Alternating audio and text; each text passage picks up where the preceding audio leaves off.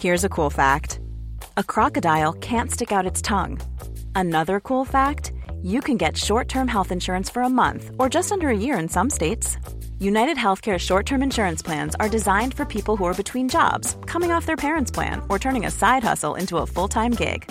Underwritten by Golden Rule Insurance Company, they offer flexible, budget friendly coverage with access to a nationwide network of doctors and hospitals. Get more cool facts about United Healthcare short term plans at uh1.com. Many of us have those stubborn pounds that seem impossible to lose, no matter how good we eat or how hard we work out. My solution is PlushCare. PlushCare is a leading telehealth provider with doctors who are there for you day and night to partner with you in your weight loss journey. They can prescribe FDA-approved weight loss medications like Wegovy and Zepbound for those who qualify. Plus, they accept most insurance plans. To get started, visit plushcare.com slash weight loss. That's plushcare.com slash weight loss. Hello, all of you beautiful people. Jules here for WhatCulture.com. And when it comes to the movie industry, there is one rule above all else that everyone must adhere to, and that is to keep your stars happy. But that's not to say that the stars in question don't sometimes come up with terrible ideas or air quotes improvements for the scenes that they're in. And some of them are so bad that they can often end up risking ruining those entire movies in question. So let's take a look at them today. As I'm Jules, this is WhatCulture.com, and these are 10 famous movie scenes that actors almost ruined. Number 10. I'll be back. The Terminator. I'll be back isn't just one of Arnold Schwarzenegger's most iconic quotes, it's one of the most famous lines in the entirety of cinema, and has been repeated ad nauseum ever since it was first uttered in 1984's The Terminator. However, if the actor had got his way, then movie history might not have remembered the scene as fondly as it does today. Spoken by the T 800 right before it decimates a police station full of helpless cops, Schwarzenegger and director James Cameron initially disagreed on exactly how the line should be spoken with the filmmaker preferring the more contracted, I'll be back, and the actor favouring the more drawn out, I will be back. Schwarzenegger's reasoning was that the line sounded more machine like without the contraction. Plus, with his thick Austrian accent, he had difficulty pronouncing I'll, which is actually fair of him to point out because the Terminator doesn't typically use shortcuts when speaking. But when Cameron told him just to read what was in the script, the actor relented, delivering a major piece of pop culture history in the process. Number 9. Ripley's basketball skills Alien Resurrection. Now, Alien Resurrection is an extremely hammy movie with its weird human alien hybrid monster, kooky band of mercenary survivors, and of course, Ron Perlman hanging off a ladder by his feet and shooting a xenomorph in the face with his dual pistols. But even with all of that, nothing is quite as corny as the famous basketball scene. Introduced in the film as a means of showing off Zeno Ripley's newfound strength and reflexes, the scene ends with Sigourney Weaver throwing a ball over her head, scoring a basket with her back facing the net. Despite the insanely low odds of pulling this off, the actress actually did it for real, but the shot that made it into the movie was very nearly ruined by Weaver's co star Ron Perlman, who couldn't contain his excitement at her supposed mad basketball skills. A split second after the ball landed in the net, Perlman smiled and said, Oh, f to the camera. And the actor was concerned that he'd ruined the one in a million take with his reaction. Thankfully, upon watching the footage back, the crew found that the shot could still be used. All they had to do was cut away just before Perlman's outburst. And that's exactly what they did. This is why in the film, the scene cuts so quickly right after Ripley lands her shot. The filmmakers literally had to hide Perlman's overjoyed response. Number 8. The Dancing Prime Minister. Love Actually. One of humanity's most beloved Christmas films, Love Actually, is stuffed to the brim full of heartwarming festive cheese that can melt even the steeliest of hearts. It also has Hugh Grant dancing, which makes any film 10 times better as a result. Yet strangely, the actor full on hated the idea of performing the scene, so much so that he tried to wriggle his way out of it on several occasions, and only ended up shooting it when writer director Richard Curtis convinced him to play ball. Grant was reluctant to film the scenes because he couldn't quite grasp the technicalities of it, mainly he didn't understand how his character could hear the music throughout the house, considering said music was being played just from one room. He even tried to get out of rehearsals by saying that he had a bad ankle, and had the actor stood firm with his dislike of the scene, then there's a chance that it might have never have happened at all. Bah humbug, Grant, where's your festive spirit? Number 7. The Pirate Ship, The Goonies. Towards the end of The Goonies, the titular gang of kids encounters an enormous pirate ship that is filled with treasure. The moment that they see this ship for the first time is played as a big moment in the film, and it was also a big moment in real life too, one that actor Josh Brolin very nearly ruined thanks to a poorly timed F bomb. The filming of this scene was the first time that the actors had actually seen the ship. The crew had purposefully kept it hidden from them so that their genuine first reactions would be caught on camera, something that helped enhance the authenticity of the film, but Brolin's reaction was a bit too authentic, especially for a family friendly film. As the Goonies rose out of the water and turned to see the ship, Brolin, overwhelmed by the scale of it all, let out a huge which prompted director Richard Donner frustratingly to yell cut. Brolin had ruined the take and they had to do it again. Fortunately, though, Donner was able to get strong performances out of the kids in a later take, and in the movie, it genuinely does feel like it's their first time seeing the ship. So even though Brolin had messed up that first scene, the scene itself, in the end, still worked very well. Number 6 Yondu's Funeral Guardians of the Galaxy Volume 2.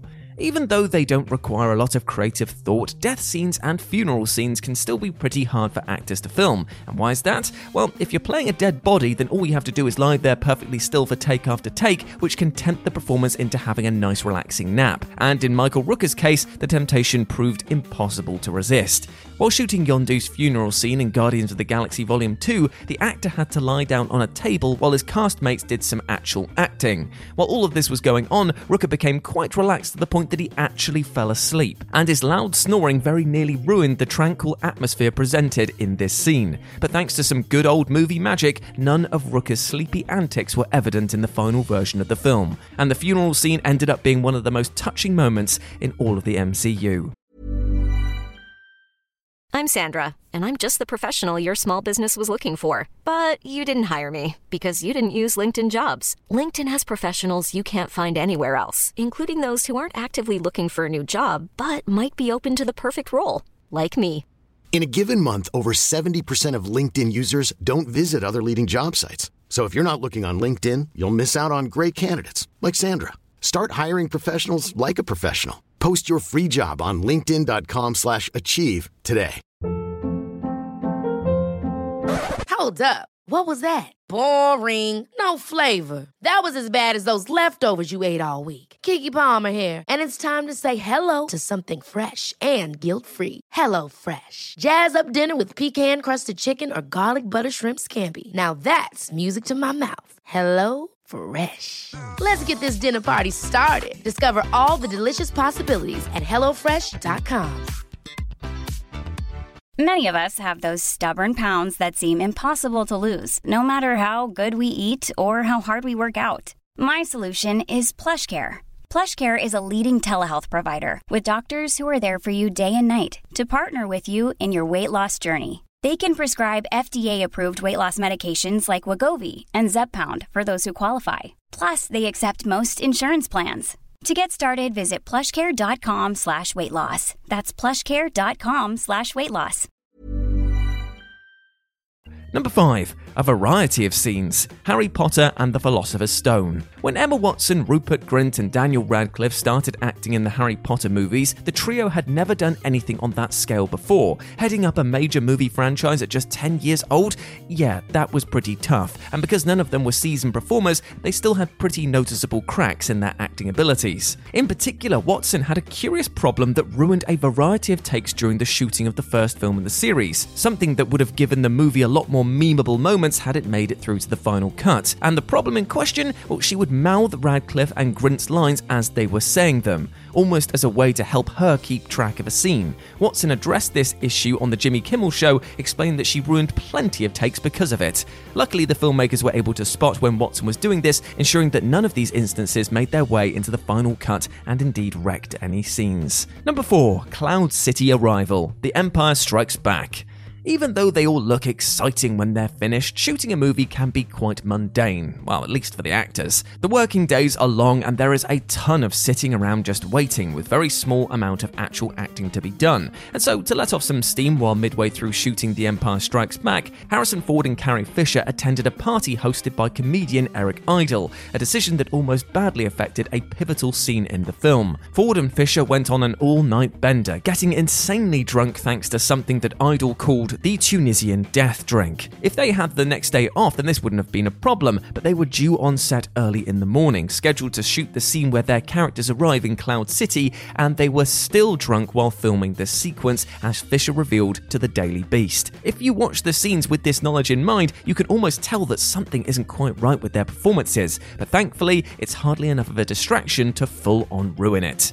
Number 3. The Lake Lift Dirty Dancing. One of the most iconic dance moves in film history, most people with eyes are familiar with Baby and Johnny's lift from the end of Dirty Dancing, even if they haven't actually seen the movie all the way through. The lift is also performed in a lake during the scene where the two characters are practicing for their big dance. But back when this moment was filmed, things were touch and go on actually pulling the famous stunt off because, through no fault of his own, Patrick Swayze was suffering from a real life knee problem and struggled to do it properly. Because the scene was shot in a real lake, the water was incredibly cold and uncomfortable to be in, which proved difficult for Swayze and his knee problem to cope with. As a result, it wasn't certain whether the lift would go ahead as intended, and the actor could have easily declined to film the scene. But he pushed through, delivering one of the film's most memorable moments in the process. Number 2 Tony's Death Avengers Endgame. I am Iron Man. It's a line that will be remembered for decades to come, not just for its use in the first Iron Man movie, but more recently for its use in Avengers Endgame. Tony's final line right before he sacrifices himself and snaps Thanos' army back into a big cloud of dust. But like with Schwarzenegger and I'll Be Back, Robert Downey Jr. wanted to say a different line one that would have probably added a comedic edge to the scene. While recently presenting at the People's Choice Awards, the actor told the crowds in attendance somewhat jokingly, but it does actually sound like he meant it, that he wanted to have Oh Snap to be Tony's final quip before his death. Now, while Tony is obviously a very funny guy, adding a bit of humour in this moment would have completely tanked the emotional value of the scene, understating the enormity of the character's huge sacrifice. The line that did appear in the film was suggested by editor Jeff Ford, and everyone involved recognised that this idea was so good that they dropped everything and shot it the very next day. And number one, I'm walking here Midnight Cowboy. One of the most perfect pieces of improvisation in movie history, the moment in Midnight Cowboy where Dustin Hoffman tells a taxi, I'm walking here, after it nearly hits him and Jon Voight, was never meant to happen. The two actors were supposed to walk in a straight line towards the camera, delivering their scripted dialogue. The difficult thing was getting the timing right. Hoffman and Voight had to start walking at just the right time, so that when they approached the road, they weren't waiting for a light and could cross without stopping. However, on a take when they finally nailed the timing, a real taxi driver, that is, he wasn't associated with the production at all, drove up and nearly hit Hoffman, who responded by ad libbing the line, I'm walking here, and slamming the car's bonnet. The moment swiftly became became immortal, but as Hoffman told the Huffington Post in 2017, he almost ruined the whole thing by breaking character and telling the taxi driver that he was making a movie. Fortunately, though, he caught himself just before he spoke the line and changed it to one that we can hear in the final take.